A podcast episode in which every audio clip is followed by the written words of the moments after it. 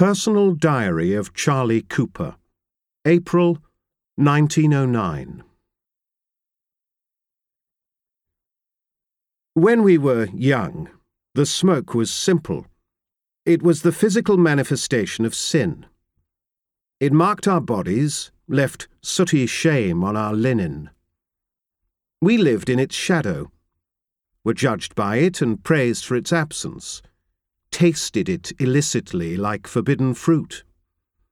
It structured society, aligned power with morals. Smoke was the central truth of our lives. Then everything changed. You have heard the story of the three spoilt brats who took it upon themselves to understand the smoke Thomas, Charlie, Livia. That's the order they always put us in, God knows why. We were young and had all the arrogance of youth. Smoke was our enemy then. By learning its truth, we thought we might defeat it. We unchained it instead. Oh, it wasn't an accident.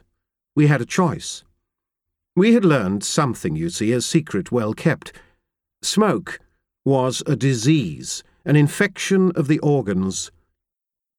It came to us late in human history, in the 1600s, during that first great age of discovery. Some explorer must have brought it back. We still don't know from where. It infected the world, well nigh all of it, and retrospectively was named eternal, God's punishment for our fall from Eden. I still remember the shock of it. Smoke was a disease, an aberration. It wasn't meant to be. You would have thought it would have steeled our resolve to find a cure. But the more we looked for it, the more we realized something else, something subtle, no less shocking in its implication.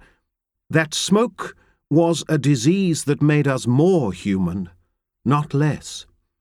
It was a language of the body, a primitive tongue animated by the deepest urges of the flesh, ugly, full of truth, and of potential. Imagine smoke, a whistle. All of our lives we had been taught that the purpose of a whistle was to sound alarm no, not just taught. We had been trained to it, like you can train a dog to bite all those who raise a stick, until every twitch of the arm caused our hackles to rise, our fur to bristle. Smoke was shrill to our ears. And then somebody came along and showed us melody. For there was music in the smoke, a whole spectrum of emotion threading the raw need. Lady Naylor taught us this, Livia's mother. She longed to teach the world. She showed us how to quicken the soot locked within the soil, quicken it so thoroughly that it was like an orchestra rising out of the land itself, ugly and harsh in one place, playful, quiet, beautiful in another.